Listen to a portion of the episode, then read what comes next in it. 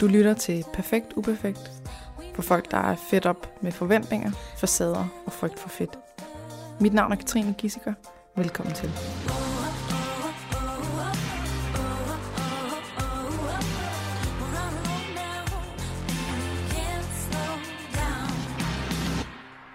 Velkommen tilbage, Anna. Tak.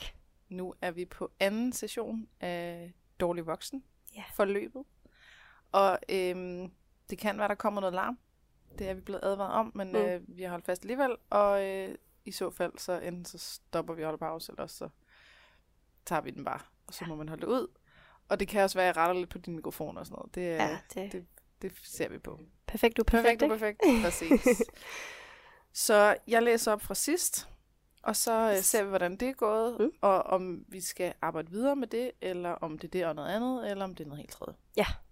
Så øh, for det første, så har jeg skrevet smid tøj til vask, hvor det ene, det er sørg for, at der er vaskekoge, eller, eller noget ala det, som står de steder, hvor de skal bruges. Ja. Og det kan være i stuen, at hvis du står der og skal tage det af, at det er meget, meget nemt at smide vaskekogen. Mm. Øhm, og det andet, det er det her med ikke helt beskidt nok tøj. Smid til vask og prøv at gøre vagthunden tryg. Så det ene er en praktisk ting, og det andet er en følelsesmæssig ting. Ja. Så hvis vagthunden den ligesom kan blive tryg i, at du må gerne smide dit vasketøj ud, mm. altså smid, smid til vask, Ja. inden det er fuldstændig helt øh, plettet til, Mm. så øh, gør det ligesom, at hele det her sådan rod af tøj, det bliver nemmere. Ja. Øh, så har jeg skrevet, sig for eksempel, det er okay, eller jeg har styr på det. Mm. Det andet, det er, øh, at vi, vi kunne ligesom se, at der var, der var en barriere over for at smide tøj til vask, Mm. men der er også en barriere over for at smide tøj tilbage i skabet. Ja. Og du vil gerne have, at der var de to kategorier, så det er det, vi øver på. Ja. Og det at smide det tilbage i skabet, der, øh, ja, det lød som om, at, øh, at du selv var lidt overrasket Ja. over... Ej, du var mest overrasket over det med, at din mors øh, ord ligesom, eller sådan, øh, at, man, at du skulle tage hensyn til din mor, at det lå i, at, At det stadig hang at fast. tøj til vask. Ja. Ja. Men vi fandt i hvert fald øh, frem til, at, øh, at jeg har skrevet gradvis eksponering, farvel til drøm, nemlig at der var den her, øh, den her sorg Ja. i ikke at skulle flere børn, af at skulle smide øh, tøj, der er blevet for småt til din datter, Mm. eller barnevognen ud. Ja. Så jeg har skrevet, tag mindst én ting fra depotet, som vækker følelser, især sorg, og læg det i hjørnet. Yes. Formål at gøre klar til farvel. Og det er fordi, du har oplevet, at det at lægge det hjørnet, det gjorde, at du lige havde noget tid til at vende dig til at sige farvel, og så var det okay Mm. Ja. at smide det ud. Så, hvordan er det gået siden sidst? Åh, det har været, øh, det har været lidt op og ned, vil Mm. jeg sige. Jeg er overrasket over, hvor, øhm, hvor intenst det faktisk har været Mm-hmm. for mig. Øhm, Hvad for en af delene? Eller er det hele? Faktisk begge dele. Mm. Øhm, fordi det her med vagthunden, fordi nu har jeg kunne sætte ord på det, jeg har lidt bedre kunne vide, hvad det er, ubehaget faktisk er, Mhm. mm-hmm. når jeg står i en situation og skal smide noget til vask, og jeg ikke føler, det er beskidt nok, men jeg heller ikke føler, at jeg kan lægge det tilbage i skabet. Mm. At, at det har ligesom været sådan en, en øjenåbner for at se, hvor ofte det faktisk sker. Mm-hmm. At jeg kan mærke det her ubehag af den her vagthund, der faktisk går helt amok inde i mig. Øhm, så det er både hårdt, men det er også meget befriende at, at mærke, hvad det faktisk er, ubehaget ligger i. Altså det at forstå det. Ja. Forstå, hvorfor at du reagerer. Lige du gør, ja. præcis. Ja. Øhm, og jeg, jeg synes, der er fremgang.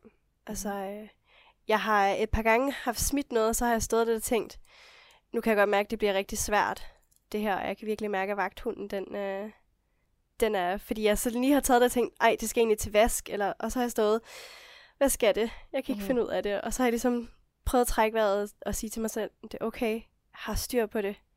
Og det er faktisk beskidt, det her. Det skal Mhm. til vask. Og så har jeg fået Ja. smidt det vasktøjskurven. Og jeg var mega stolt Nice. første gang, det skete, fordi jeg Ja. var sådan helt... Jeg gjorde det. Ja, Ja, fuck hvor fedt. ja, det var virkelig fedt. Så du nåede ligesom at spotte, okay, der sker noget her, Mm. og det er svært at smide det ud, eller smide, smed det til vask. bare smide alt det tøj ud. Nå, ja, okay. Så er problemet løst. Så er, der, så er der ikke noget vask. Det er jo Det er dejligt. Øhm, men at smide det i vasktøjskurven, så Mm. kunne du se, hov, ah, det er det her, nu, nu er den der. Nu er Ja. vagthunden der og sige, hey, hey, det er okay. Og så endte du med rent faktisk at kunne smide det til vask. Ja. Det var virkelig Nice. fedt. Ja.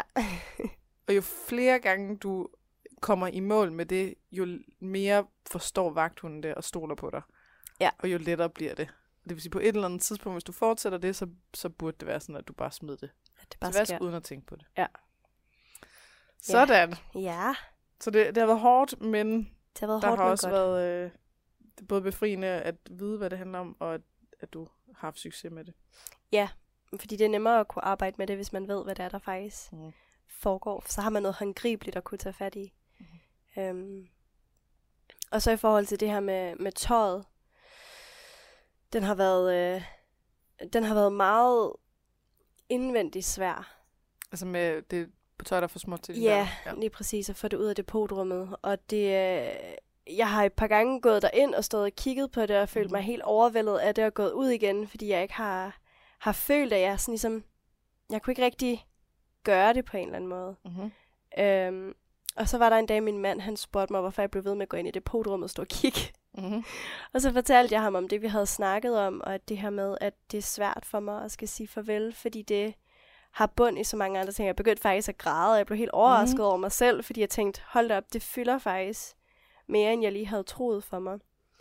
Øhm, og han forstod det bare rigtig godt, og altså spurgte bare, hvad kan jeg gøre for at gøre det nemmere? Er der, er der noget, jeg kan gøre? Og der, der fik jeg bare sagt til ham, at, øh, at hvis han kan give mig rum til, at det er okay, at jeg sørger, Mm-hmm. og at jeg græder, og at jeg synes, det er svært, så vil det, det vil hjælpe en hel del på det, fordi så er der ikke den her skam over for ham heller, i at, at jeg stadig har det sådan her, på trods af, at det er jo en beslutning, vi har truffet faktisk for lang tid siden sammen.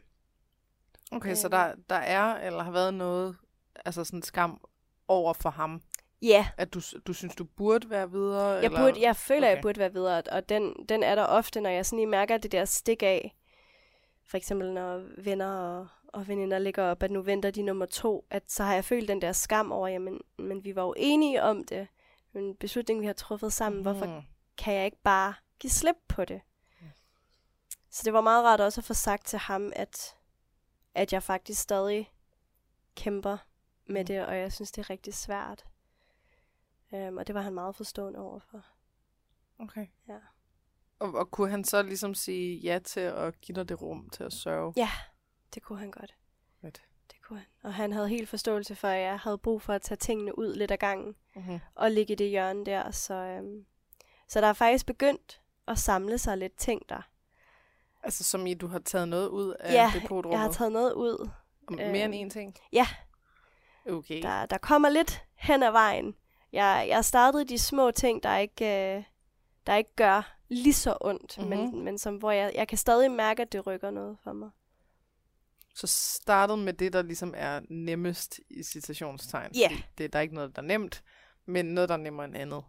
Lige præcis. Og så er det måske barnevognen, det kan være, det er den sværeste, Det er den sidste. og Ja. sokken er den nemmeste, eller et eller andet. Ja. det, Ja. det, det er noget af det, du har mærket efter på. Det synes jeg. Så der er faktisk ting, der ligger i hjørnet nu. Det er der.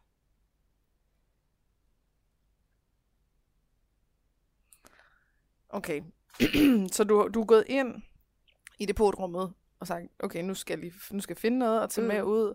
Så er du blevet overvældet. Så er du Mm. gået derind igen. Mm. Så i stedet for, altså det, det her, hvor at det kan, det kan være rigtig, altså det, der er allersværest at arbejde med i forhold til det her, det er ofte der med, at man undervurderer det. Ja. og hvis man så ikke kan første gang, så synes man, at det hele er åndssvagt, og at, du ved, så stopper man. Ja. Og her, der er du altså blevet ved. Ja. Så du har stadig, du har kunne have en eller anden form for sådan, du ved, møde dig selv i, med en eller anden form for forståelse, der siger, okay, Nå, så, så lige nu, der, der var jeg ikke klar. Alright, Mm. vi prøver igen på et andet tidspunkt. Og så er du gået derind igen. Og så er du blevet ved, indtil at der er sket noget. Og Mm. det, der så er sket, det er, at din mand han har opdaget, hvad laver hun? Og så, så han spurgt dig, hey, hvad Ja. sker der? Og så du kunne åbne op for ham. Ja. Og du har endda også kunne øh, fortælle, hvad han kan gøre Mm. for at hjælpe. Og det kræver lidt, lidt meget af en nogle gange, at Ja. skulle øh, guide andre til, hvad det egentlig, har brug for her, Mm. hvis man selv er overvældet. Rundt på gulvet, ja. Præcis. Jeg synes også, det var mega svært, fordi jeg kunne mærke, at, at lige så snart han begyndte at stille spørgsmålstegn, så vældede det hele bare op, og jeg, Mhm. jeg kunne mærke, at nu begynder jeg at græde, og jeg mister kontrollen, og det er ekstremt svært for mig at føle, at jeg mister kontrol over mig selv, Mm. øh, og over mine reaktionsmønstre. Øhm, det er faktisk Så noget det føles skræmmende at græde. Ja, det er Ja. enormt skræmmende for mig at græde. Jeg har rigtig svært ved at ligesom bare give slip på det og være i, og at Mhm. være ked af det. Øhm, men det lykkedes, og jeg Mhm. fik vist ham, at, øh, at jeg var ked af det. Og Så, så da du stod der og kunne mærke, åh, oh, nu, nu begynder følelserne vel op, øh, det her, det, jeg, jeg får trang til at græde, Mm. men det føles skræmmende. Er der så den der sådan automatiske øh, flugt fra det, at prøve at tænke på noget andet? Øh, nej, nej, vi skal ikke snakke om nu. Øh, Ja. Luk ned, luk ned, luk ned. Ja. Det, det var der der. yes, Mhm. ja. Og hvordan kom du igennem det, eller over den hurdle, eller... Altså, jeg tror, jeg har fundet ud af, at det er vigtigt for mig at få sat ord på, at det er svært at Mhm. have det svært. Mm-hmm. Altså, så ligesom at, at få sagt, at... øh, Altså, bare sige til ham, at jeg synes, det her er rigtig svært at snakke om, og jeg har faktisk ikke lyst. Mm-hmm. Øhm, og at han så ligesom møder mig med en, det er faktisk også okay, at du ikke har lyst til at snakke om det lige nu. Vi kan godt snakke om det på et andet tidspunkt, og det giver mig rum til at, at lidt bedre kunne, kunne være Mm-hmm. i det, fordi jeg bliver mødt med forståelse fra hans side af. Og det er ikke noget, jeg har været vant til i største del af mit liv, at blive Mm. mødt med forståelse og omsorg og, empati. For det har der ikke været plads til Nej. i min barndom. Øhm, så det var også overvældende. der er så Aha. mange overvældende ting, ja. Øhm, at blive mødt med den det, her det, det forståelse. sådan øh, livsmæssigt er nyt. Altså, det er meget du har ikke nyt, været vant til det. Nej, Så du har ikke, du har ikke forventet, at, øh, at der er nogen, der bare står og siger, ved du hvad, det er helt det. okay. Og du må gerne fortælle om det, og du må også gerne lade være med at fortælle om det. Jeg er her. Ja. Whatever you need. jamen lige præcis. Mm-hmm. Det, Så det var også noget, der egentlig triggede Ja. ja, Det har været en, en sand cocktail det har det, ja. emotions. Ja. Ja. Det tror jeg lige så godt, at, øh, at både du og lytterne kan vende sig til, at sådan er det med mig. Det er altid en sand cocktail af, af alle mulige følelser og Ja. situationer, ja. Det er, men, men, men det er jo også derfor, jeg har valgt dig. Altså, det er, Ja. det er det, der er, hvis, hvis nogen tør at lugte andre ind i det, Ja. så øh, er vi allerede rigtig langt. Fordi det, det er jo det, som de fleste ikke har lyst til, at, Nej. at andre skal se. Nu siger du kontroltab, ikke? Ja. I det her grad.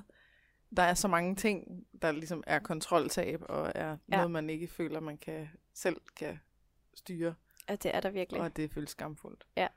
Og det kræver også enormt meget at være mm. her. Det snakkede vi også om sidste gang, hvor svært det faktisk var for Mhm. mig at komme herind. Ja. Øhm, da vi var færdige med at optage sidste gang, fortalte jeg Katrine, at, øh, at jeg tror, at jeg i mit hoved havde aflyst 40 gange, Mhm. og fundet på alle mulige undskyldninger for ikke at komme herind, fordi det, det faktisk var rigtig svært at vide, at jeg skal ind og åbne op for de ting, der gør allermest ondt at vide, at der er andre mennesker, der skal lytte Mm-hmm. til mine tanker og følelser. Helt fremmede mennesker, man ikke, man Ja. aner ikke, hvordan de reagerer, man Nej. aner ikke, hvad de tænker, man aner ikke, hvem de er. Lige det præcis. kræver mega meget mod. Ja.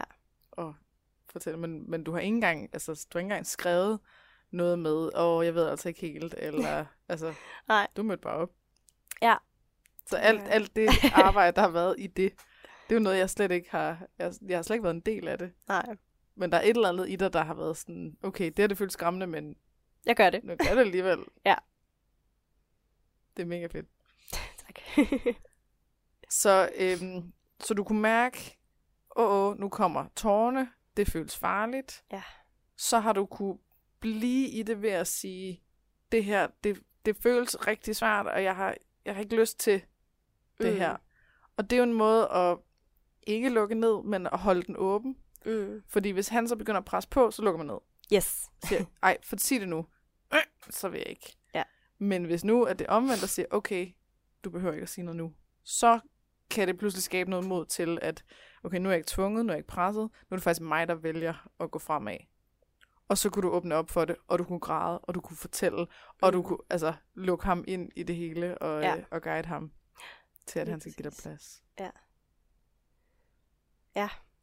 Altså, det er jo, det er jo når vi, altså, det, det, er et, øh, det er et forløb, der handler om rod. Mm. Og jeg ved godt, at det er sådan... Altså, jeg er ikke overrasket overhovedet, men, men når man tænker på, okay, nå, men så handler det bare om at sige, okay, så skal du smide det der ud, og så skal du gøre sådan og sådan. Mm. Men at komme ind i, hvor meget der ligger bag, øh, at der er rod på øh, spisebordet, for Mm. eksempel, ikke? Jo. Og hvor meget det kræver af sådan noget mere sådan terapeutisk arbejde, eller hvad man nu skal kalde det. Ja. Og at du, øh, altså, det var du også, det var du med på, da vi havde vores øh, snak første Ja. gang. Det, det føltes som om, at du var ret tryg ved at fortælle om dit crazy liv. Ja. øhm, så det er jo bare, øh, ja, det er bare Ja. mega fedt, at vi, øh, at vi får nogle af de her ting frem. Ja. Så øh, well done at øh, Tak. at holde, holde den åben, indtil at du så kunne komme igennem. Ja. Jeg får det ud. Og det har afledt, at du faktisk kunne begynde at stille og roligt tage nogle ting ud og Ja. Det har det. Det er stadig rigtig svært, Ja. jeg sige. Men, øhm, men små skridt, det, øh, det skal også til.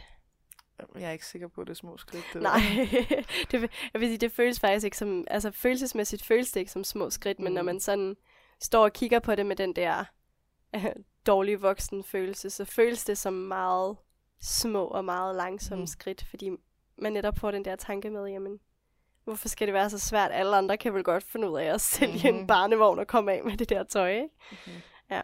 Eller smide tingene i vasketøjskurven. Ja, men det er jo også det, der er, altså det er fordi, man fokuserer meget på sådan, øh, det synlige resultat, ikke? Mm. Okay, øh, før var der en barnevogn, nu er der ikke en barnevogn. Fedt, så nu er der plads. Yes. Og så er det det, der viser, at man er kommet langt. Mm. Problemet er jo bare, at det er the tip of the iceberg, ikke? Altså alt det lort, der ligger under, som man skal igennem først, for at det kan ske. Ja. Og det er jo ligesom, øh, altså, ja, alt muligt andet. Hvis jeg skal lave et opslag på sociale medier, så kan jeg bruge timevis. Altså jeg kan bruge et par timer den ene dag, et par timer den anden dag, øh, at tankerne de skal vende, at jeg skal skrive noget ned, og så skal jeg synes, mm. det var dårligt, og så skal jeg skrive noget nyt, og altså alt muligt, mm. som, du ved, det er kun lige den sidste del af det, det der med at lægge opslaget op, hvor det er et synligt opslag, og så kan jeg sige, yes, done, se, jeg har lavet et opslag. Ja. Og det kan se ud sådan, du ved, at det lignede noget, der tog fem Ingenting, minutter, ja. og det har bare taget 40 år, ikke? Men hvis ikke jeg får lavet det opslag, så er alt det forarbejde, det er noget, som jeg ikke anerkender, ikke? Mm. Det ser det ikke. Nej. Altså i stedet for at sige, hold det op, jeg har fandme brugt 8 timer på at tænke over det her opslag, så er det sådan, du har ikke lavet noget opslag. Ja. Og det, det er lidt den samme, altså det, det er lidt det samme, der sker her, ikke? Ja. At det er, Det er det. okay, så hvor mange stykker tøj har du fået smidt ud? Nå, ikke nogen. Ikke nogen. Det ligger stadig i hjørnet. Ja. Altså så, men, men vi er nødt til at fokusere på, hvad der er, øh, hvad, hvad det reelle arbejde. Mm. Og det reelle arbejde, hvis, lad os sige, at du skulle hjem til nogen, og din opgave, det var at se, hvor mange stykker tøj fra et eller andet depot, du ikke havde noget forhold til. Mm. Hvor mange stykker tøj, du kunne smide ud. Ja. Det er jo ikke den fysiske begrænsning, og du vil højst sandsynligt kunne tømme hele det rum lynhurtigt. Ja. Altså, men her, der arbejder bare noget helt andet. Ja. Og det er jamen, meget det hårdere, og det er meget mere komplekst, og det øh, går ondt på en måde, der er, det er meget nemmere, hvis det bare sådan, du ved, gjorde ondt i albuen. Eller, Ja, du ved, et eller I andet. stedet ikke? for, at det gjorde ondt indeni. Præcis. Ja. Så det skal vi bare huske at have i fokus, Ja. hvad indsatsen er, sådan så at vi det ikke drukner i resultatorientering. Ja. Ja. Det kan man godt blive lidt overrasket over, hvor meget det faktisk betyder, og hvor meget af ens liv, der godt lidt kan drukne i Mm-hmm. det, orient- hvad var det, du kaldte det, det resultatorienterede. Ja, At se, og det at, synlige, altså det, Ja. man kan se, at okay, jeg, jeg er nået hertil. Ja. Men øh, nogle gange så, så bruger jeg sådan et ordsprog, som øh, øh, overhovedet ikke, det er overhovedet ikke et ordsprog, men det er bare en sætning, som jeg synes, der er meget fin, mm, som hedder, at fugleflugt er for fugle. Ja. Så hvis du har et kort, og du skal fra A til B, mm, og så laver du det i fugleflugt, som siger, godt, øh, jamen så er der en kilometer mm, fra A til B. mm, Så betyder det, når du er hen ved B, så tænker du, jeg har kun gået en kilometer. Ja. Men fugleflugt på et kort, det er til fugle. Det er Ja. dem, der bare kan flyve op over træerne og så ja, videre. Ikke? ja, Hvis du så skal igennem, altså alt muligt, alle mulige stier, der går ud, og i virkeligheden så den her rute for at komme fra A til B, den er 400 km lang. Mm. Så vil du højst sandsynligt stadig kunne stå, når du så er ved B, og sige, kæft man, jeg har kun gået en kilometer. Ja. Øh, hvad med de der 399 andre kilometer, Ja. du var nødt til at gå for at komme herhen til? Ja. Så øh, ja, det, Ja. er, det, det kan være, at vi lige skal have det i fokus, Mm. at øh, se alt det usynlige arbejde. Ja. Alright. Lige i forhold til at, øh, at få noget på den, altså vil du være klar på måske at prøve sådan en tadarliste med mental arbejde? Så øh, ikke en to-do med, hvad man skal gøre, men tadar, tada, som siger, hvad man har gjort. Ja.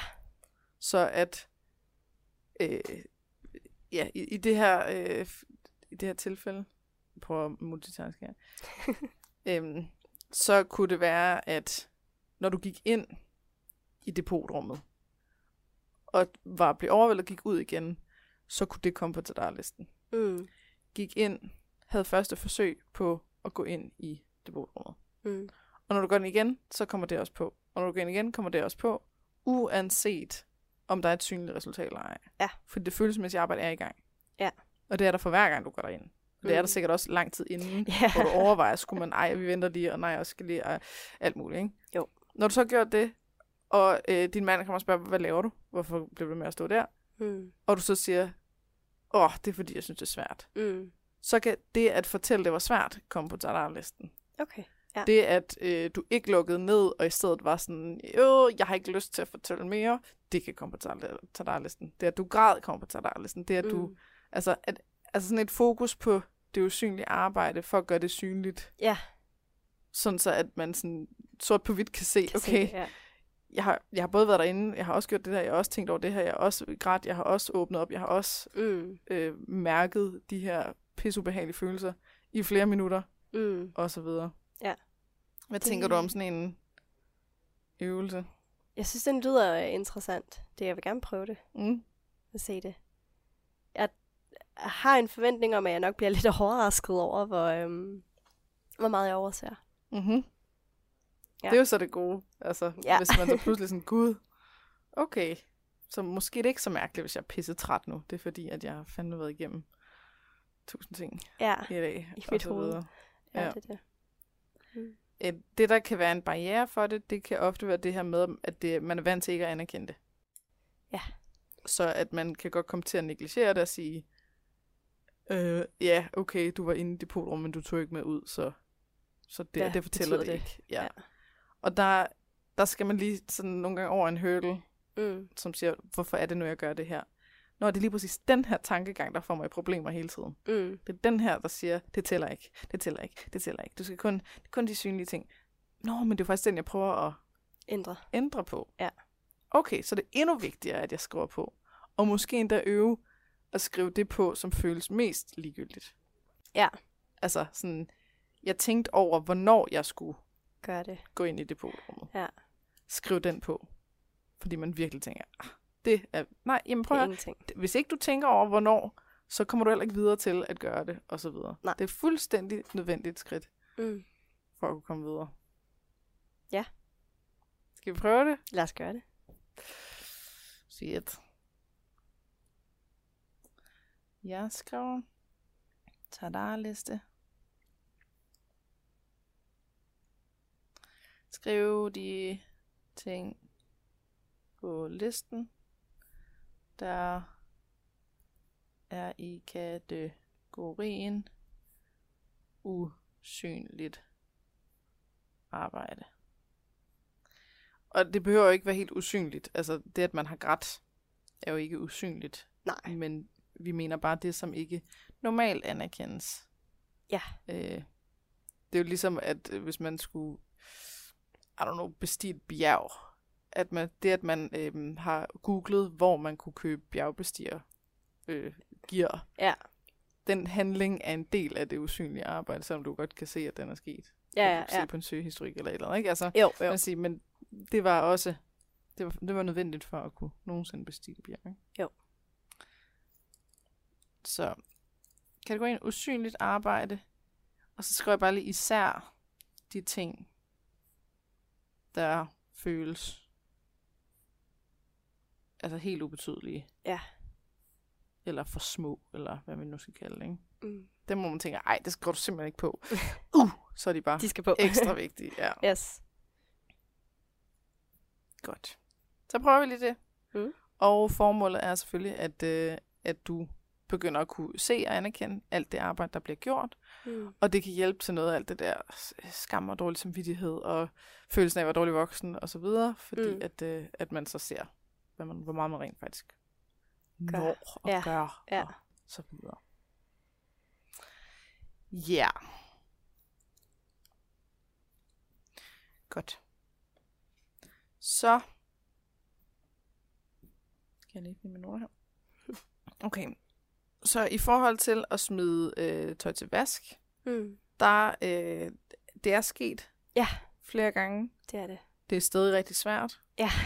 Det er, det er helt øh, øh, sådan den nye nybegynderfasen Mm. af at skulle lære vagthunden, at det ikke er farligt. Ja. Og det er noget, du også er blevet overrasket over. Meget.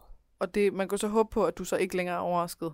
Altså sådan, at Ja. du så kan anerkende dig og sige, Nå, gud, okay, så det var meget svært, end jeg havde troet. Okay, så justerer jeg mine forventninger til det. Ja. Og så bliver det nemmere. Mm. Så tænker, vi bare lader den køre Yes. øh, med at smide tøj til vask. Og at vi lader den køre den her med at stille og roligt at få tøj ud af, altså det tøj, der er for småt til din datter. Ja. Ud og hen i hjørnet. Yes. Og så når du kan mærke, at du er klar til det, så kan det komme videre i systemet. Ja. Men det, det er lidt en af de ting, vi ikke må rushe. Ja, det skal Øh, det er fordi, det, det er ikke noget, du selv kan have kontrol over. Nej. Det er noget, der pludselig kommer. Ja. Og som sagt, hvis I når at flytte til Bornholm, mens at det hjørnested er der, så skal Mm. de ting bare med. Ja. Yes. Yes. Godt. Så, så vi er, er i gang med begge dele. Er der mere, vi skal... Øhm, er der noget nyt, vi skal lægge på, eller mere, vi skal gå ind i i forhold til det her med tøj? Oh, nej, det, det er ikke umiddelbart. Jeg tror, at, øh, at det bare er fortsat Mm. arbejde med, med det, der er. Fordi jeg er virkelig overrasket over, hvor mange af tingene, jeg kan mærke, den der vagthund, der kommer, og synes, det er meget farligt. Mm-hmm. Ja, så at, at du også lige kan kalibrere dine, øh, dine forventninger. Ja. Og siger, okay, så jeg kan ikke bare gøre det sådan og sådan. Nej. Jeg er nødt til at have mig selv med, og have vagthunden med. Yes. Godt, så forlader vi lige øh, tøjet for Mhm. nu, og lige lader den ligge og, øh, og Arbejde. arbejde, spire, summe, whatever. Øhm, så sidst så snakkede vi også lidt om det her med toilettet. Ja. At det var også en af de ting, øh, der ligesom tvang dig til at vælge et emne, så, øh, så skulle det være en af de to. Ja. At det var det her med spisebordet, som så endte med også at blive et depotrum, Ja. og at det var det med toilettet. Ja.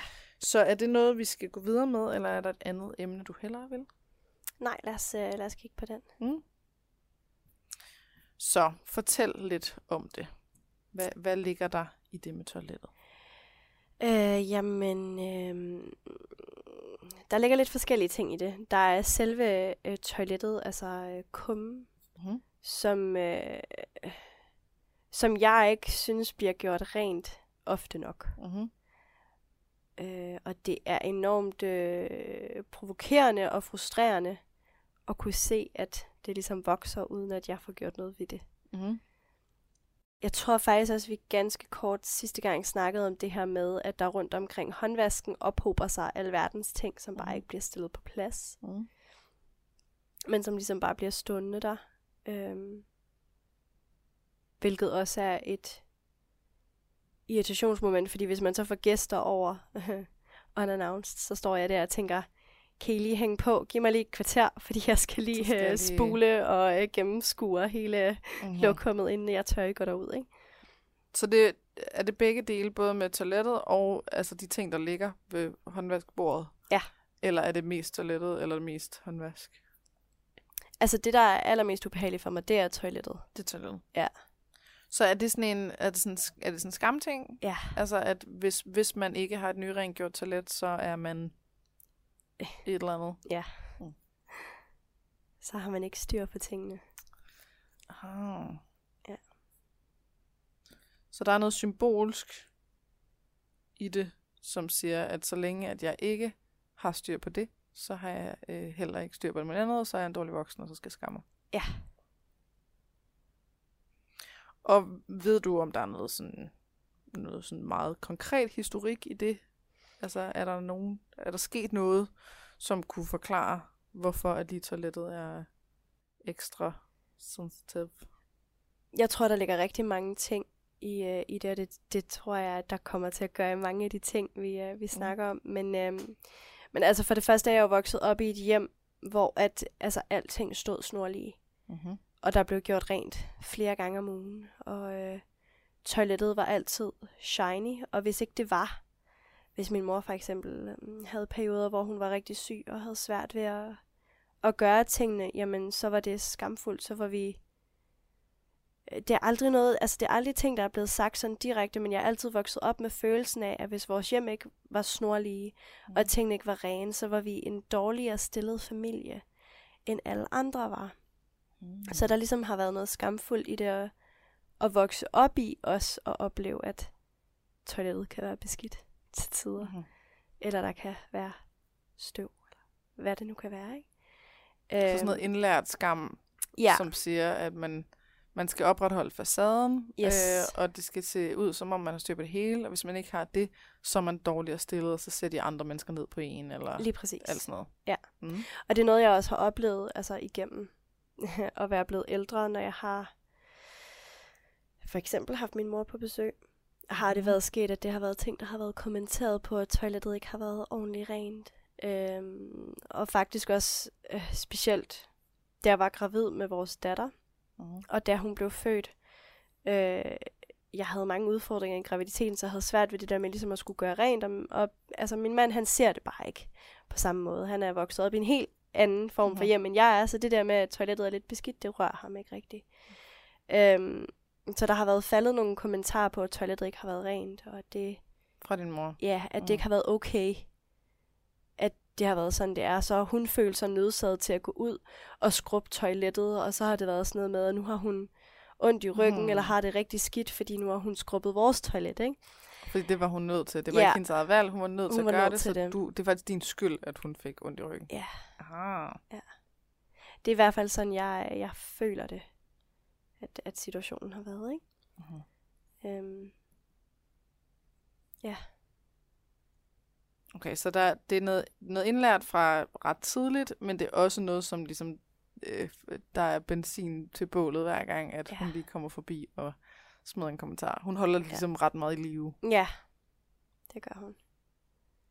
Så øh, jeg har, der er mange af punkterne, jeg har arbejdet meget med, fordi min mand ligesom har gjort mig opmærksom på, at jeg havde nogle sådan lidt øh, over, hvad kan man sige, dramatiseret følelse af, hvordan vores hjem skulle se ud, når vi skulle have gæster.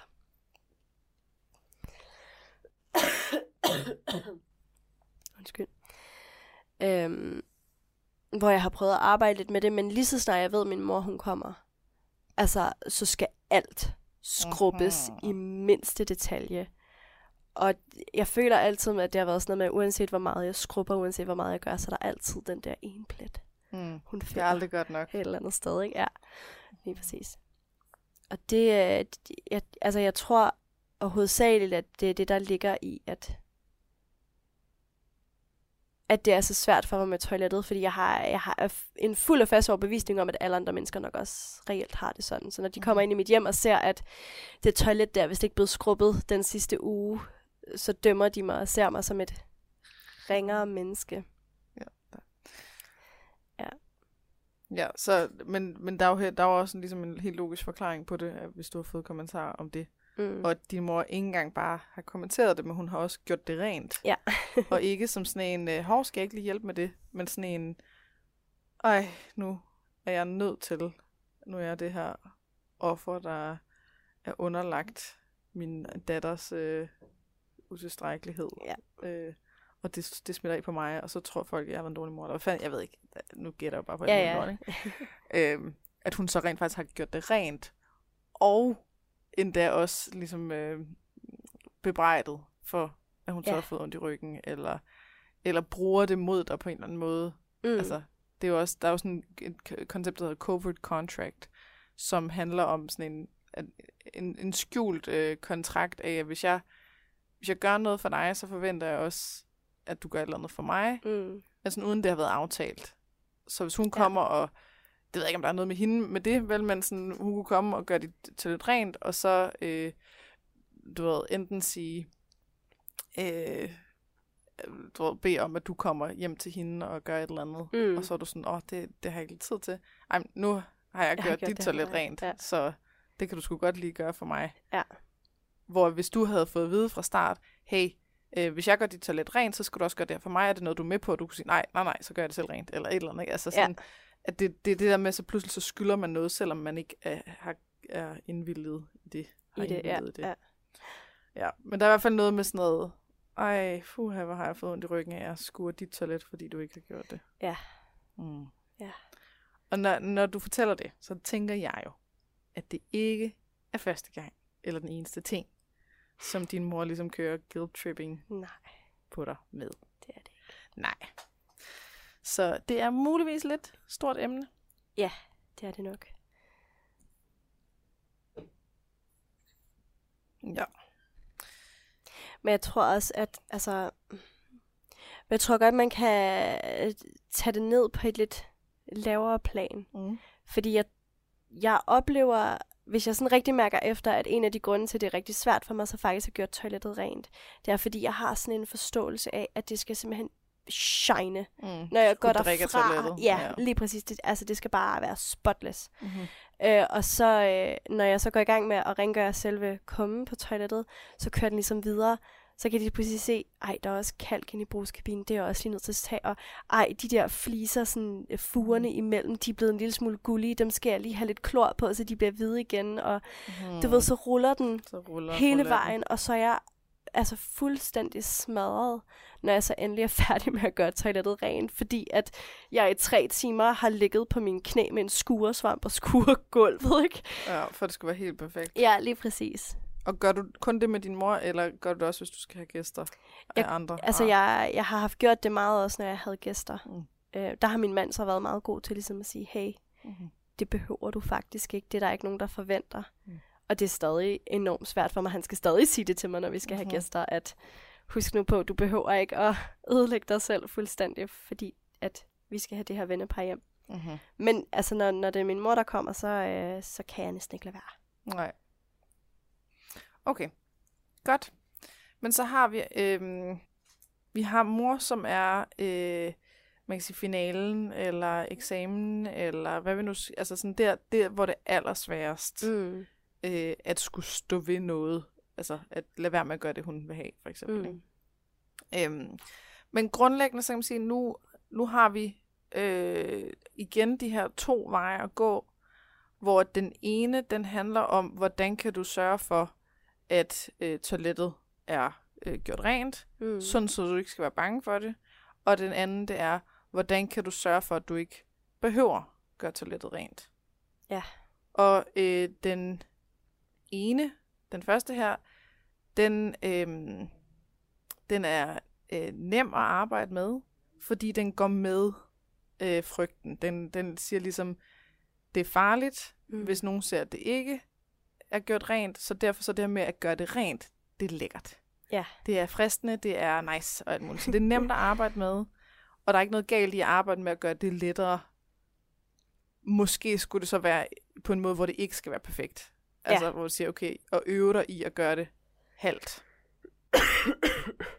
Sådan så, at, øh, du ved, jeg, jeg må bruge max så og så lang tid på det, Ja. og det, der så er gjort rent, det er det, der skal gøres rent. Mm. Eller, øh, okay, så, så vasker jeg øh, kummen, men jeg tager ikke støvet. Eller så tager jeg toilettet, men jeg tager ikke brugskabinen. Eller du ved, hvad det nu end kan være. Ja. Så man, man prøver øve at øh, slippe perfektionisten omkring det, Mm.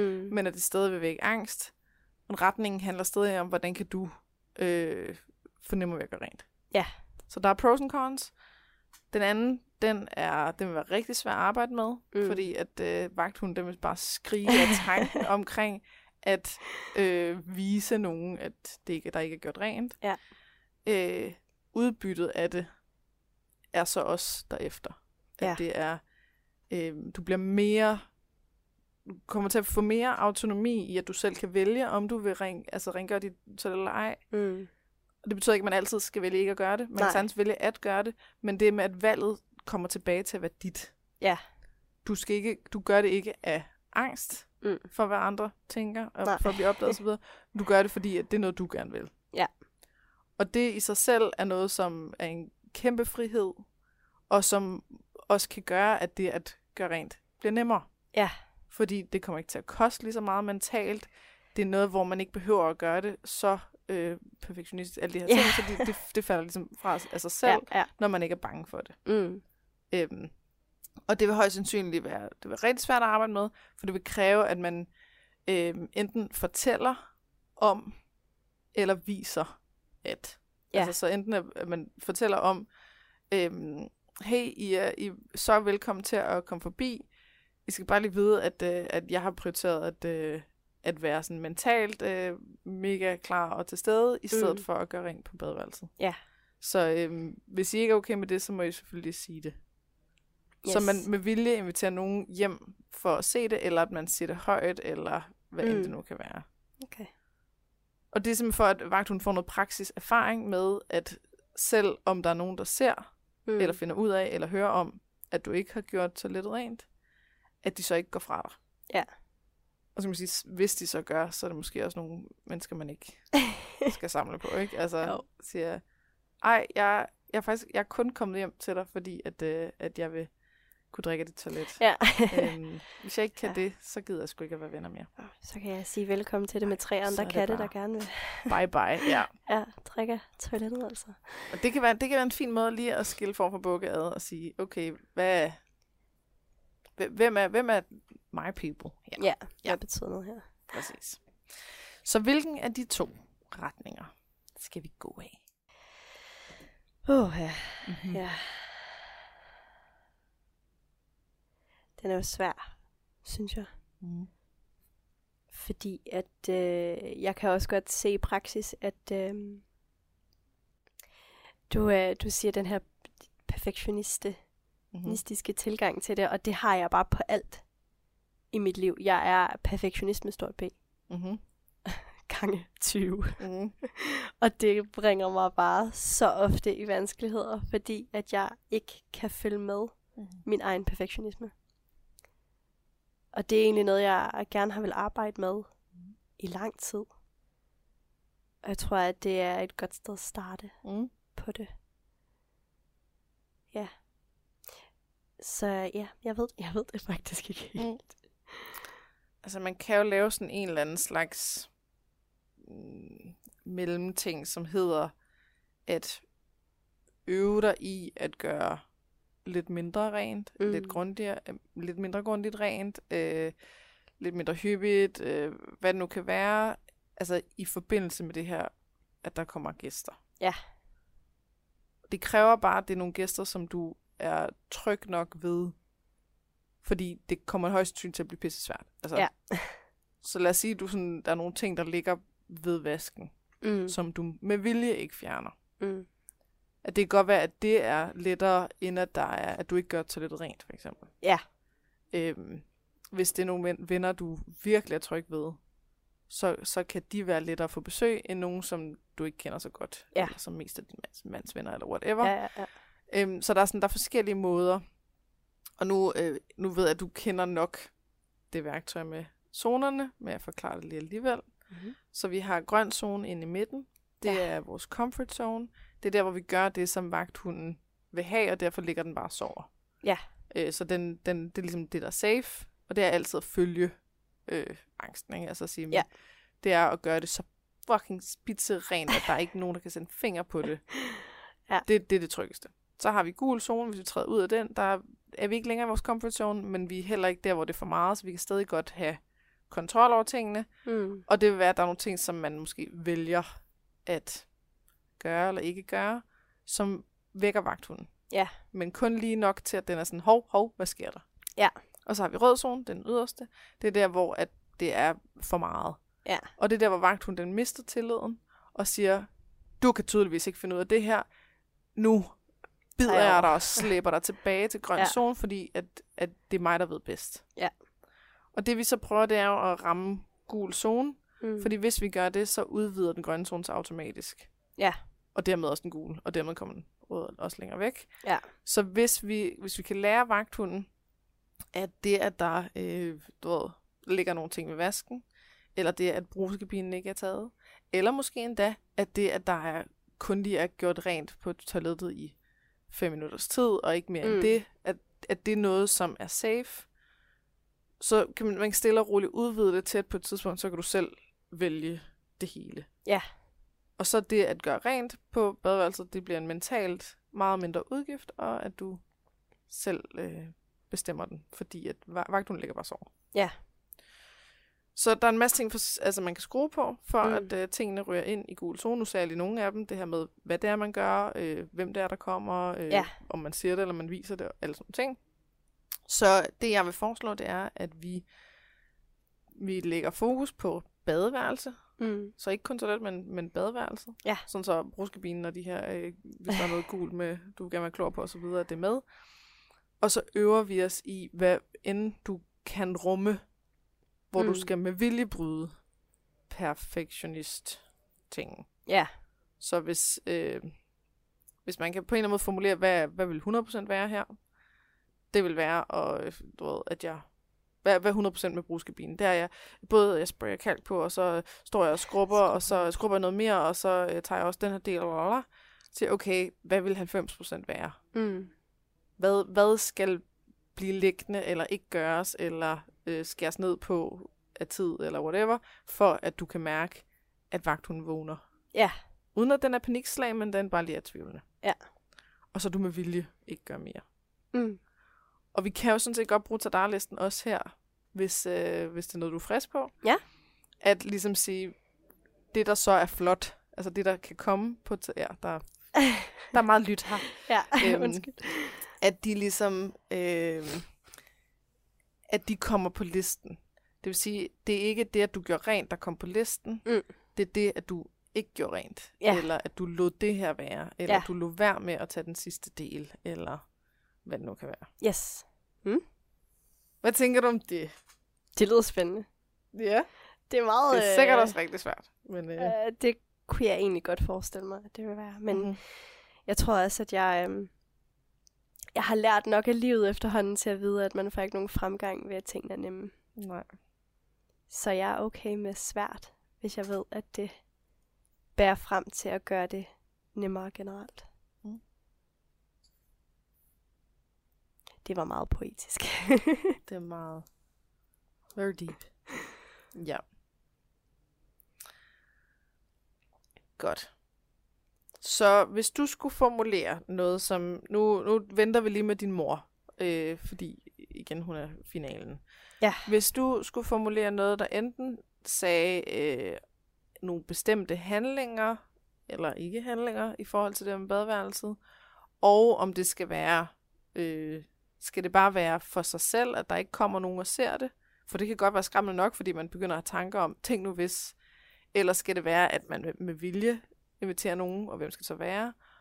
Og øh, det kan også være det her med, at man siger til nogen, vil du ikke komme uanmeldt forbi en af dagene, fordi jeg skal øve mig i, at det ikke er farligt, ja. og så videre. Og vi kan også bruge det, at man ligesom, altså nu sagde jeg lige lidt af det, at man, at man deler mellemregninger, man fortæller, hvad der er, der foregår i hovedet, Ja. som siger, hey, hele mit angstsystem går i gang, øh, når nogen skal forbi, og det er fordi, jeg tænker sådan og sådan. Mm. Jeg er simpelthen jeg er bange for, at hvis du ser, at jeg har ting liggende ude på badeværelset, så gider du ikke at komme på besøg igen. Ja. Fordi så giver man også muligheden til andre for at sige, okay, øh, jeg vil gerne komme forbi, selvom du har ting liggende på badeværelset. Ja. Eller, øh, prøv at høre, jeg, jeg, jeg er her, også selvom dit toilet ikke er gjort rent. Mm. Eller kan sige, jeg gør fandme heller ikke mit to- toilet rent hver uge, eller et eller andet. Ikke? Ja, jo. Så øh, det kan deles med andre, og det kan også ikke deles med andre osv. Mm. Mm. Så hvad tænker du? Hvad er du mest sådan hooked på, eller frisk på? Eller? Øh, jeg tror faktisk, at jeg vil starte med øh, at, at tage den selv. Mm-hmm. Så at gøre mindre Mm. og blive komfortabel i det. Ja. For jeg kunne godt være nervøs for så, at altså, hvis man tager den anden vej, at det så bliver sådan noget med, nu er de her, hæng lige på i fem minutter, for jeg skal lige ud og skrubbe toilettet. Mm-hmm. Mm-hmm. At, at det vil være for svært at lade være Mm-hmm. med at gøre det. Ja. Ja. Og der kan man også godt bede om hjælp til ikke at gøre det. Ja. Siger, lige nu så har jeg rigtig svært ved at koncentrere mig, fordi alt i mig siger, at jeg skal ud og gøre til lidt rent. Vil du lige hjælpe mig med at blive her? Mm. Hun siger, hey, du skal ikke gå ud og, og gøre til lidt rent. Nu skal Mm. du bare sidde og snakke med mig. Ja. Fortæl mig lige om din dag. Eller et eller andet. Men, øh, Yes. men det kan vi sagtens, øh, det, det kan vi se på på den tidspunkt. Men lige nu så handler det om at gøre mindre. Ja. Og så skal vi finde ud af, hvad er mindre? Mm. Fordi det skal heller ikke være noget, hvor at du så slet ikke gør noget, for det vil højst være rød zone. Ja. Men noget, hvor du tænker, åh, det der, enten en ændring af hyppighed, altså hvor tit du gør det, Mm. eller en ændring af grundighed, eller en ændring af, hvad du gør ud på det badeværelse. Ja. Så hvad, altså, nu ved jeg godt, perfektionisme kan godt være sådan, men det bedste er, hvis du bare øh, altid, hver dag, gør alt rent. Mega grundigt. Ja. Mm, ja, okay. Men sådan, hvad er, hvad har du af sådan et, øh, jamen jeg vil i hvert fald gerne have det her, at det er gjort mindst så og så meget, eller... Altså, der har jeg jo nok, at, at det betyder, at ned i selve toilettet, Mm-hmm. at det er gjort rent. Yes. Så det er den Øh, vigtigste. For den er rød for den, mig. er rød, den er ja. rigtig rød, ja. Øh, der, der tror jeg, at, øh, at vagthunden vil ikke nøjes med bare at bide lidt i mig. Den vil nok lemlæste mig. Den var fuldstændig øh, gakket, ja. Ja. ja, lige præcis. Så ned, ned i selve toilettet, Ja, den freder vi. Ja. For den være rød zone. Ja. Hvad, hvad kan så ligesom øh, lades være, eller ikke gøres lige så grundigt, eller ikke så øhm, selve brættet Mhm. mm. nedenunder, det kunne godt. Så noget, man ikke kan se, er det det? Ja, Eller ja. ja. Mm. Ja, altså fordi øh, nogle gange, så kan det være lidt misfarvning på eller sådan noget, så står jeg og skrubber det med klor og alt muligt for at få det helt hvidt igen. Og, Mm. og den kan godt lade være. Mm-hmm. Den er gul. Og er det så øh, ikke at gøre noget, eller er det ikke at bruge klor, eller er det, altså, hvor, hvor er vi henne i forhold Jeg til tror, vi er ude i at øh, lige tage en rengøringsserviet og lige tage kanten? Mm-hmm. bare lige rundt om, og så lade det være der.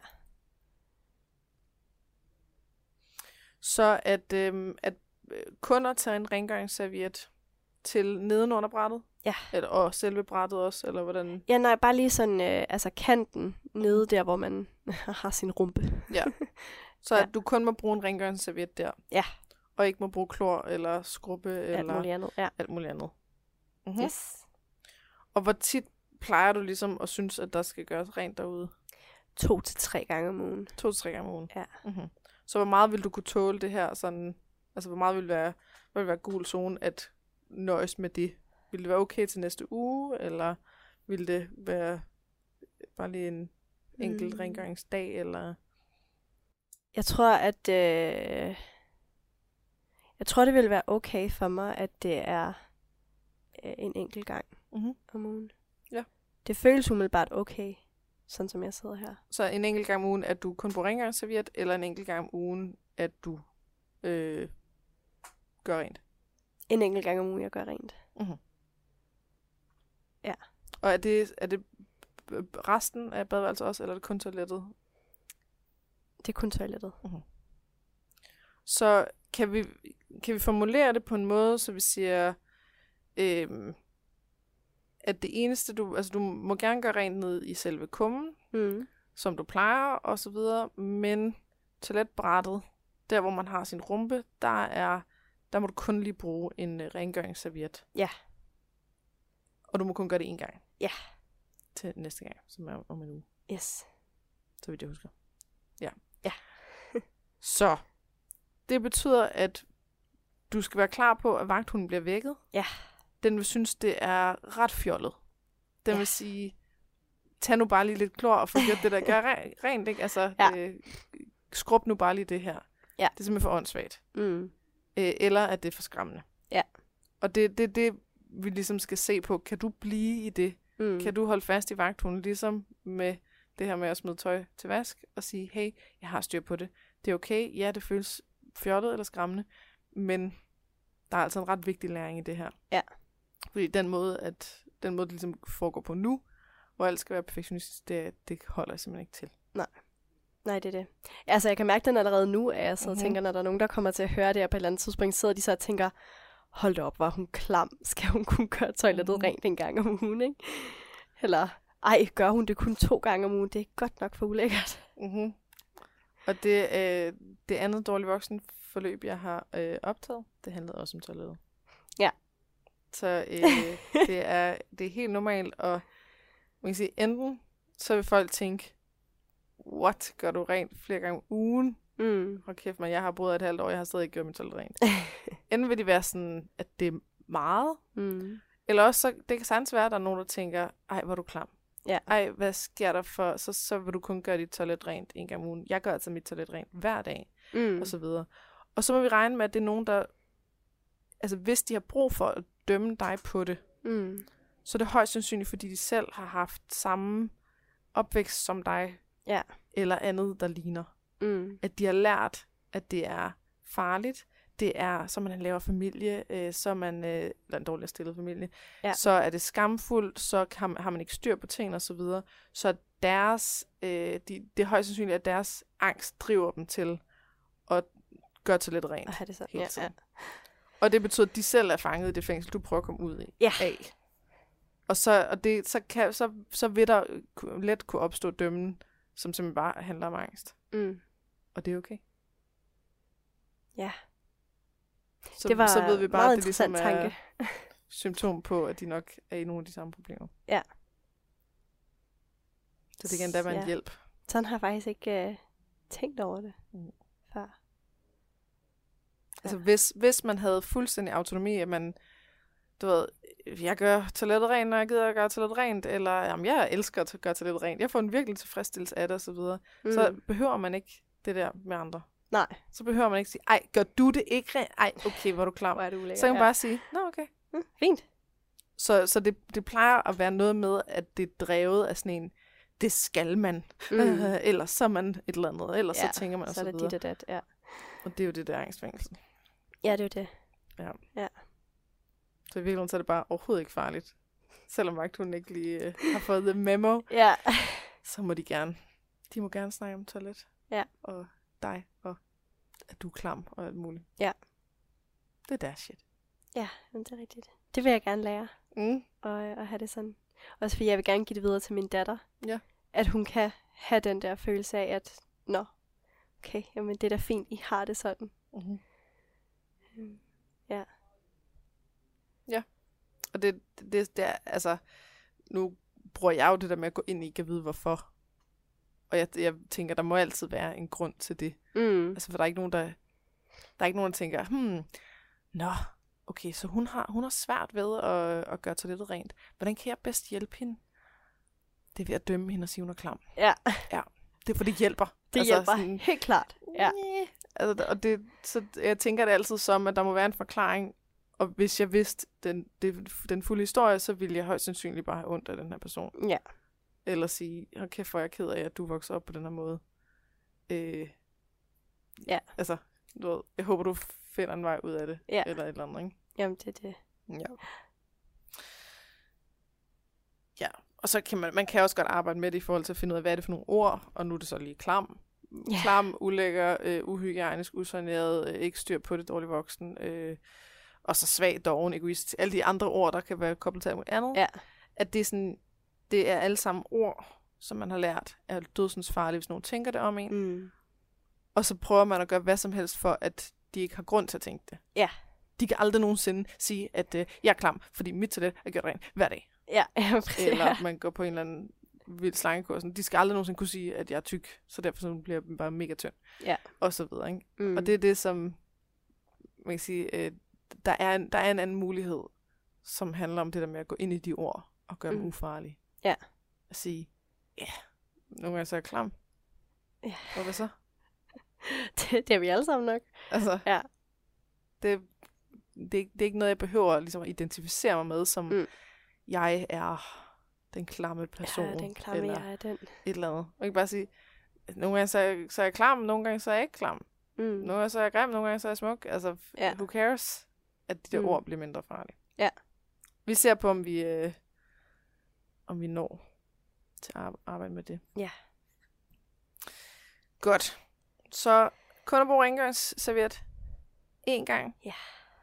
Altså, øh, og det betyder, du må ikke det til at skrubbe og alt muligt de andre gange og sådan noget. Altså, brættet skal kun gøres rent én gang, og det skal Yes. kun gøres med en, en rengøringsserviet. Ja. Og når vagthunden så vågner, så prøver du lige at tale direkte til den, ligesom du har gjort med vasktøjet, Mm. og sige, så, der er styr på det. Læg dig. Dæk. Dæk. Ned med sig. Ja. Ja. Jamen, øh, fedt. Mm. Så tænker jeg, at... Øh... Hvor fanden blev den af, den var? Der. Så skriver jeg lige det. Det behøver man jo ikke at lytte til, mens jeg skriver, så det kan bare lige gøre om lidt. øhm, er der noget, som øh, du tænker, vi lige skal vende, inden vi, eller sige, inden vi slutter af? Det ved jeg ikke. Umiddelbart er der noget, du tænker på. Jeg tænkte på, om du bare lige hurtigt skulle Mm. nævne. Fordi at øh, en af de ting, du sagde til mig sidst, nu sidder vi inde i et lokale, som et, et, det er et mødelokale, der er sådan, øh, der er ikke så meget lys udefra. Det er sådan to små vinduer med trammer for meget øh, fangekætter. Ja. øh, og så er der oven i købet også nogle cykler ud bagved, så der, er sådan, der kommer ikke så meget lys ind. Men alligevel, så hvis der er nogen, der går forbi derude, Mm. så bliver du opmærksom på det. Ja. Det har du ikke været så meget i dag. Det var du mere sidst. Ja, Men nu, nu er det det faktisk mere stemmerne. Der er nogle stemmer, vi kan høre inden for det andet møde. Ja. Og begge dele øh, vækker noget i dig. Kan du bare lige sige Mm. lidt hurtigt, hvorfor? Fordi det er fucked up. Ja. Jamen, øh, jeg er øh, en af de øh, rigtig heldige, uheldige, hvad man skal sige, mennesker, der befandt sig i Fields under øh, skyderiet. Mm. Og øh, også var meget tæt på gerningsmanden. Og det, øh, det gør simpelthen, at jeg er hyper opmærksom på alt, hvad der foregår omkring mig, fordi jeg skal vide, om det sker igen, Mm-hmm. og om jeg er i fare. Øh, selvom at jamen, man på logisk punkt godt ved, at det er jeg ikke Mm. her. Men det ved nervesystemet bare ikke rigtigt. Nej. Øhm, og det, øh, det tror jeg, der går rigtig lang tid, før at jeg får lært det igen. Mm-hmm. Fordi når man har stået i en situation, hvor det virkelig er øh, liv eller død, så mærker man det. Mm-hmm. Øh, jeg var derinde med min mand og min datter, og vi sad og spiste på, på Cyprus allerøverst op, da, da det skete. Og øh, har også set øh, en mand blive skudt. Mm. Og en anden, der var blevet skudt og prøvede at flygte. Og øh, alt imens jeg prøvede at beskytte min egen datter mod at blive ramt, ikke? Øh, Og det starter med, at der, der er en masse, der løber op. Ja, øh, jeg hører et, øh, et brag, og først så sidder jeg egentlig lidt og tænker, hvad var det? For jeg synes ikke rigtig, at jeg kunne identificere lyden, og så slår jeg det egentlig lidt hen, men om det er nok en eller anden, der har tabt noget i den anden ende af centret, fordi der er så lyt Mm. derude. Mm. Øhm, men der går ikke andet end ja, det, halv minut, tror jeg, før at der begynder at komme en hel masse mennesker løbende op fra underetagen. Mm-hmm. Og der er en... Som simpelthen øh, flygter fra et, ham. De flygter fra ham, ja, Ja. fordi han er lige nede under os ved, ved Baby Sam. Mm-hmm. Øhm, Det var min egen. Ja. Fint. Øh, ja, så de kommer, kommer løbende op den vej fra af rulletrappen. Og der er simpelthen en, øh, en ung mand, der vi sidder ved et yderbord. Vores datter er i klapvogn og sidder og ser et eller andet på, på telefonen. Der er en ung mand, der tager fat i mig og øh, siger, du skal tage dit barn og løbe. Og jeg rejser mig op og begynder at løbe med hende i klapvognen. Min mand, han er sådan et, øh, rolig nu, vi ved ikke engang, hvad der Mm. foregår. Vi kan ikke bare, vi kan ikke betale for vores mad endnu. Ja. Øh, så jeg stopper lidt op, og den selv samme mand, unge mand, han kommer tilbage til mig. Han, altså, han tager simpelthen fysisk fat om skuldrene på mig og siger, løb for helvede, han har en pistol. Og der forstod jeg, at... Øh, Og det er alvor. ja. Og alligevel ikke helt. Altså, Nej. fordi det var stadig, det var meget surrealistisk. Det var først, vi løber ned mod Burger King og KFC, fordi der er en nødgang der. Og det var først, da jeg hører det første skud, og ser røgskyen fra hans gevær, og ser, at han står der, at det faktisk går op for mig, nu, nu dør jeg. Mm. Øh, altså først så var det sådan, nu dør jeg, og så bagefter var det sådan, nu dør mit barn. Mm. Hvordan får jeg hende ud? For hun skal ud. Ja. Om det så er med mig eller uden mig, det var egentlig ikke så vigtigt. Det var bare, hun skulle ud. Og så var det ellers bare afsted og ud. Øh, og jeg bliver faktisk væk fra min mand i, øh, i tumulten. Øhm, fordi da det første skud lyder, man skal lige op ad et par trappetrin for at komme sådan helt ud til nødgangen. Mm. Og da det første skud lyder, der udbryder der jo panik, for der er en mand, der bliver ramt øh, i den gruppe, vi er i, som falder. Mm. Øhm, så klapvognen, den sidder simpelthen fast i de her trappetrin. Alt imens folk, de presser på bagfra, og man er sådan lige ved at blive løbet over, faktisk. Øh, Fordi alle bare totalt panik. alle er, er fuldstændig panik, altså for han står jo lige der, han skyder ind i, i mængden, vi Mhm. er i. Øh, så, øhm, så jeg får bare reddet min datter op af klapvognen, og så løb jeg, og så opdager jeg for sent, at min mand, han var ikke med. Mm. Men øhm, så, øh, det, det- altså det er det vildeste, jeg nogensinde, jeg, jeg tror, jeg har prøvet, det er at stå i en situation af, jeg har mistet manden, jeg elsker, Mm-hmm. men jeg er Du nødt til at, hvor han er. jeg aner ikke, hvor han er blevet henne, men jeg kan ikke vende om. Nej. for jeg er nødt til at redde vores Tag- barn. Ja. det, hun, er, hun er nødt til at skal stå først, fordi det er hende, jeg ved, hvor er henne, Mm-hmm. og fortsætte med at flygte med hende, ikke? Og så, øh, altså der var jo så meget panik, så der var, der var to mænd, der kom op og slås Mm-hmm. foran mig, imens jeg står med min datter. Og de øh, ligesom pressede sig ud. ja, og de kunne ikke- først. det var fordi, at øh, nødudgangen var ikke helt åben. I panikken havde man kun fået åbnet den ene del af døren, og ikke lige set, at øh, man kunne åbne den anden del også. Mm-hmm. Så de havde prøvet at presse sig igennem på samme tid, og havde ikke kunne komme igennem, og var så kommet op og slås. Og fordi at folk jo stadig prøver at flygte, selvom der er den her prop, så er der pres bagfra, så jeg bliver ligesom skubbet ind i de her mænd, der står og slås med hinanden. Og der øh, får jeg simpelthen en knytnæve lige i ansigtet. Øhm, fordi de så begynder at gå på mig i stedet for. Fordi de er, de er i, i så meget De er panik. bare i panik. Ja, de, de vil jo bare væk, øh, Ja, ligesom alle andre, ikke? Øh, så jeg er prøver at simpelthen ramt beskytte af en knytnæve i ansigtet, mens Ja. du står med din datter Ja. i hænderne. og flækker en tand. Shit. Øh, ja. Og, øh, og det, det er en anden mand, der står, jeg tror han står ved siden af mig, der ender med at bryde det op og få skubbet den ene mand igennem den her dør, så den næste er så mig videre ud, og jeg mister mine sko. Og, ja, og så ned af, af en trappe der, hvor vi lige, lige pludselig bliver stoppet, fordi vi så kan høre flere skud. Og øh, vi hører et par skud, og jeg ser at døren nedenunder bliver åbnet. Og så udbryder der bare panik. Og så begynder folk at løbe op igen. Øhm, og jeg får bare at vide, at han kommer. Mm. Og så er det, fordi han er kommet løbende ud på, på underetagen nedenunder, ikke? Det ved jeg jo så nu, at han er ikke kommet ud på trappeopgangen, som jeg først troede, men det er, fordi han har været løbet forbi den dør, Mhm. vi var på vej ud af. Så tilbage op igen på taget og videre hen over noget afskærmning for at komme hen til en anden nedgang. Stadig med min datter. Og folk var smurt ind i blod. Altså, Det er totalt den der utøjer ja. øh, Jamen, det, øh, act igen. ja, det var man det ikke virkelig. ved, hvor han er henne. Jamen, og, Og man, man kan bare altså, blive skudt på øh, Ja, mange meters afstand. og vi ved ikke, hvad der er, der foregår. Altså, vi Mm. ved bare, okay, der er en mand, der går rundt og skyder. Er der flere? Ja, ja. Det er, er der klart. en bombe? altså, hvad, hvad er der foregår? For jeg tror meget naturligt, og det er noget, af det jeg har snakket med andre om, der også var derinde, at det første, man tænker, det er, det er et terrorangreb. Mm-hmm. Fordi det her, øh, i, det sker jo ikke i Danmark, at der er et menneske, Nej. der bare går ind og går i gang med at skyde, uden at der må være et eller andet grundlag for Ja, ja, det, som, som er i sådan uh, terrorismepakken, Ja, ja. terroristpakken, ikke? Øhm, så man ved ikke, hvad der sker videre. Øh, springer en bombe lige om lidt. Man skal bare ud og væk derfra så Mhm. hurtigt som muligt, fordi man ved ikke, hvad der er, der foregår. Øhm, og han har jo også nået at skyde en, altså mange mennesker i betragtning af, at, øh, at fra det første alarmopkald til politiet stod der, han var anholdt, der gik jo 13 minutter. Mm-hmm. Så, så det er alligevel, altså det er gået enormt hurtigt. Og du, du nåede at se to blive skudt. Ja. Eller den ene, der var skudt, og Ja, den anden, der blev Der skudt. blev skudt, ja. Og den, der blev skudt, han døde. Han er jo ikke ved døden. Som var en mand, der havde børn, og Ja, børn og kone og det hele, ja. som bare lige var Men- op og hente noget, øh, noget mad til Ja, sin familie. til sin familie, ja.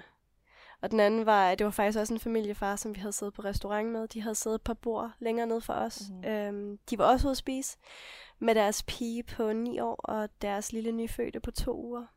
Øhm, og han har så fået dem i sikkerhed og fået dem ud, og er så selv blevet ramt i maven Ej. efterfølgende. Øhm, og har spillet død, indtil han ligesom er gået, for så at kunne løbe videre ud af samme nødudgang, som vi var på vej ud af. Så han overlevede. Han overlevede, ja, med nød og næppe. Puh, ja. ja, men, øh, Ej, men jeg ser ham simpelthen øh, jeg vender mig om for at se, om gerningsmanden er på vej efter os. Mm. For ligesom at vide, hvor lang tid har vi, hvad sker der. Jeg finder min mand op på taget igen. Øh, så Åh, vi kan flygte God. videre sammen. Fordi han er simpelthen, jeg ved ikke, han står deroppe og tænker, hvis jeg bare bliver stående her lidt længere, så kommer hun. Mm. Så, så finder jeg dem. Og så kommer vi jo så faktisk løbende op igen på taget der, hvor han så kan tage vores datter, og jeg kan kravle hen over noget afskærmning ud til taget Mm-hmm. så vi kan løbe hen over der, ikke? Og da vi når hen til den anden nødudgang, så er det der, hvor jeg, jeg vender mig lige om for at se, fordi jeg hører skud, og jeg skal vide, at de bag os, mm, altså Mm, kommer ja. skuddene bagfra, ikke? Og der ser jeg så den her mand, der er blevet skudt i maven, og han holder sig på maven for at stoppe der blødningen. blod Der er blod alle vejen. Ja. Og, øh, og jeg ser ham faktisk ikke igen. Så det er først, øh, det er faktisk først her for 14 dage siden, jeg fandt ud af, at han overlevede. Okay. Ved et tilfælde, fordi jeg øh, er blevet øh, interviewet til en TV2-dokumentar. Mm-hmm. Og, øh, og der fik jeg så at vide, at der faktisk er skrevet en artikel om lige præcis den her mand. Okay. Og han er overlevet og kom ud, og faktisk blevet kørt på hospitalet af to politibetjente, fordi der var ikke nogen ambulancer. Nå. På det her tidspunkt. Ambulancerne kom faktisk først senere. Der gik et stykke tid, før ambulancerne overhovedet ankom til stedet. Mm. Øhm, så der, der var ikke nogen, der stod og, og ventede. Så vi kom ud, og øh, ja, der er en helt anden historie også med øh, øh, i flugten her. Jeg ved ikke, om vi har tid til det. Men, øh, Okay. Men vi kommer hen til den her nødudgang, og min mand har taget klapvognen med videre. Han er jo i chok.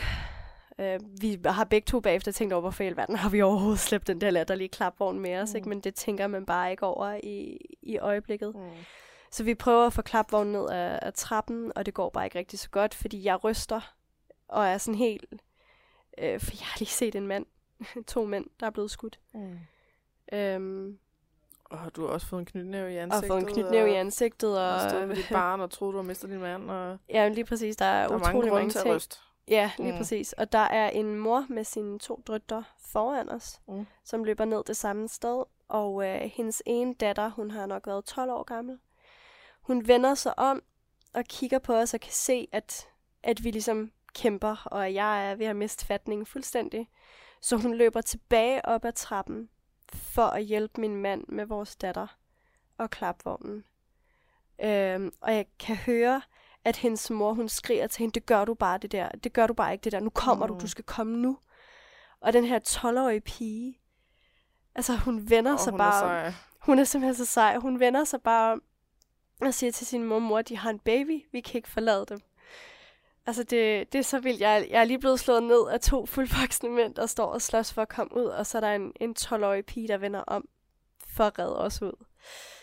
Og hun hjælper os simpelthen hele vejen ud, og det ender faktisk med, at hendes mor og, og hendes store søster på 17 også vender om og hjælper os ned og tager mig under armen og hjælper mig ud og får mig væk fra Fields og får sat mig ned og siger, at jeg skal trække vejret. Og...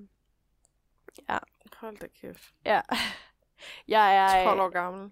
jeg er evigt taknemmelig for, at, at hun vendte om Mm. og hjalp os. Fordi det, øh, det stod i meget stor kontrast til, hvad vi ellers oplevede derinde. Ja, den der med, at, at alle folk vil ud først og Ja, lige præcis. flytte jer. Øh, Altså, Og hun vender bare om. Og lige så afslappet og cool siger til sin mormor, at de har en baby, vi kan ikke forlade dem. Altså, mm. Det er simpelthen... Øh, det viser, at, at, øh, at mod, det, det har ikke nogen aldersgrænse Nej, overhovedet. nej. Men også det der med, at der, at der er en, der sådan... Øh, ja, jeg tænker bare lidt det der med en, der åbner døren. Altså den dør, som folk ikke lige havde tænkt over, også kunne åbnes. Eller sådan. Ja. Og det er bare...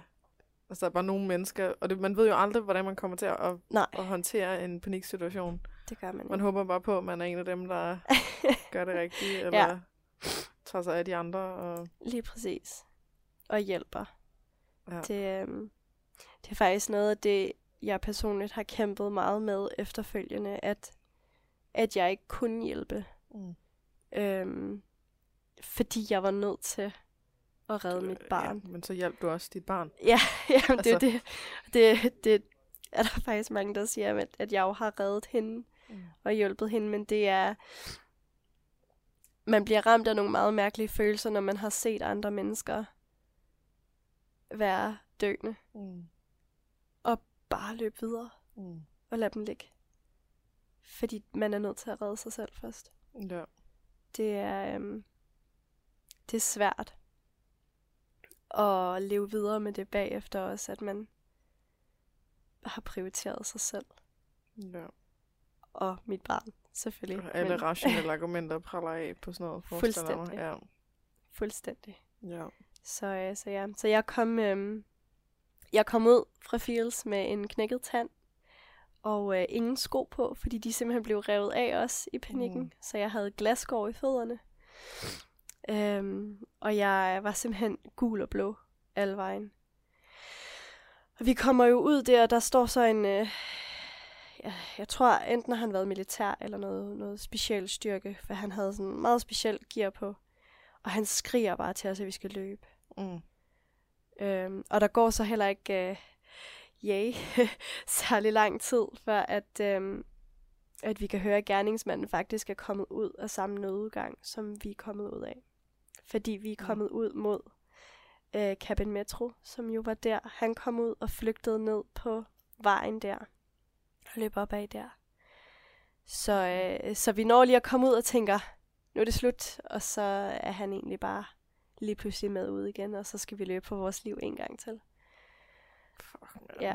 Så der får vi bare at vide, at vi skal løbe ned bag øh, Royal Arena og gemme os der. Mm-hmm. Så vi begynder at løbe der nedad, og der er bare så mange mennesker, fordi Mhm. de skal til den her Harry Styles-koncert. Nå ja. Det var jo samtidig med. Fuck. Ja. Så øh, øh, min mand og jeg, vi bliver enige om, at vi går ikke ned bag arenaen, fordi hvad nu hvis Hvis det også er et sted? Der, ja, ja. præcis. Fordi man jo ikke ved, hvad der foregår. Så Nå. vi, øh, vi vælger simpelthen at prøve at se, om vi kan komme hjem, fordi vi ikke bor. Vi bor 800 meter væk fra, fra Mhm. Fields. Ikke? Um, Og, I, og I nåede hjem. vi nåede hjem til sidst, ja. Øh, og fik låst vores døre, men vi var jo i lockdown øh, helt frem til morgen efter, hvor vi måtte ikke forlade vores hjem, medmindre det var absolut medicinsk nødvendigt. Okay. Og der var mange- Hvad? Efterforskning. Efterforskning, Ja. ja. Fordi man jo på det tidspunkt stadig ikke vidste, om der var flere gerningsmænd, mm. så der var jo en, en menneskejagt i gang i et godt stykke tid. Det vil også sige, at, at alle dem, der ikke havde været i området under skyderiet, men som boede der, de kunne ikke komme ind til deres lejligheder, så folk de sov på gaden og i deres biler, fordi at, at alt var lukket af, ikke? Øhm, og jeg, jeg måtte lige en tur forbi psykiatrisk, efter det var, det var sket samme aften. Øhm, og det tog lang tid at overbevise politibetjenten om at lade mig komme tilbage ind til min lejlighed, fordi mm. jeg Mm. var nødt til lige at forlade området og komme tilbage ind igen. Øhm, Altså sådan noget chok, ja. Ja. chok, traume, behandling, Ja. noget på psykiatrisk, eller hvad? ja, Ja. fordi jeg, jeg kunne slet ikke. Altså, det var som om, at da min mand tog vores datter, og jeg ligesom vidste, at nu var hun i sikkerhed, så gik Mm. jeg i stykker. Ja. Fuldstændig. Jeg skreg Nå. bare. Øhm, altså, og jeg ser det stadig for mig, Mm. hvordan at han kommer humpende der, mens han holder for sin mave, og der bare fosser blod ud. Det hele. Det, hvad med de der glasskår, var det... Altså, dem fik jeg fjernet af en sygeplejerske lidt senere. Jeg kom ud med en forstuet ankel og, og lidt, okay. lidt forskelligt, ikke? Øhm, ja. Men jeg er ikke blevet ramt Mm. af nogen skud, hvilket er øh, utroligt, Ja, tror jeg. især når han er gået den vej. Lige præcis. Altså, det ja. var flere gange, I var i fare. det er for faktisk flere gange, vi det har var inden for været... skudrække, Ja. det, eller hvad det hedder. Ja. Ja, lige præcis. Øhm, Og så bare det, man ikke ved, om der så... Nu løber vi ud her, men står der så en anden en derude? lige præcis. Eller, altså... Ja, fordi er det sådan ikke et øh, skid. nummer for at få folk Ja, ja. til at tage nødudgangen, og så står de der og er klar, ikke? Ja. Og løber man så op igen, jamen er der så lige pludselig en bagved, ikke? Ja. Og, ja. Men øh, man ved det simpelthen ikke, så det er både, øh, det er både forestillingerne om, hvad der kan ske, Mm.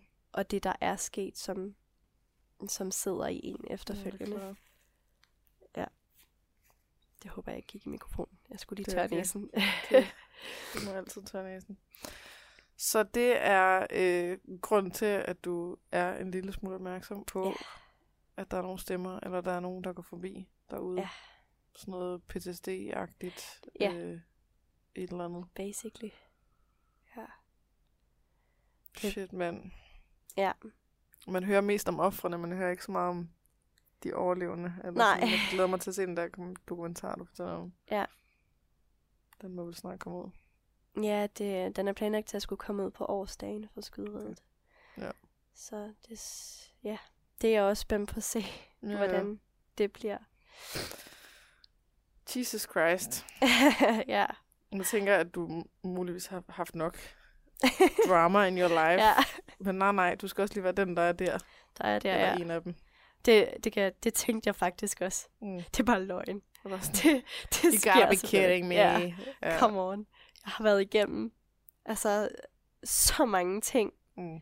at det kunne have været delt ud på fire forskellige livstider. Ja. Og så film. står jeg her også. Ja, Ja. det er, det er, det er surrealistisk. Ja, hvordan, Ja. hvordan slutter man lige af efter sådan noget? Det lyder helt øh, vanvittigt.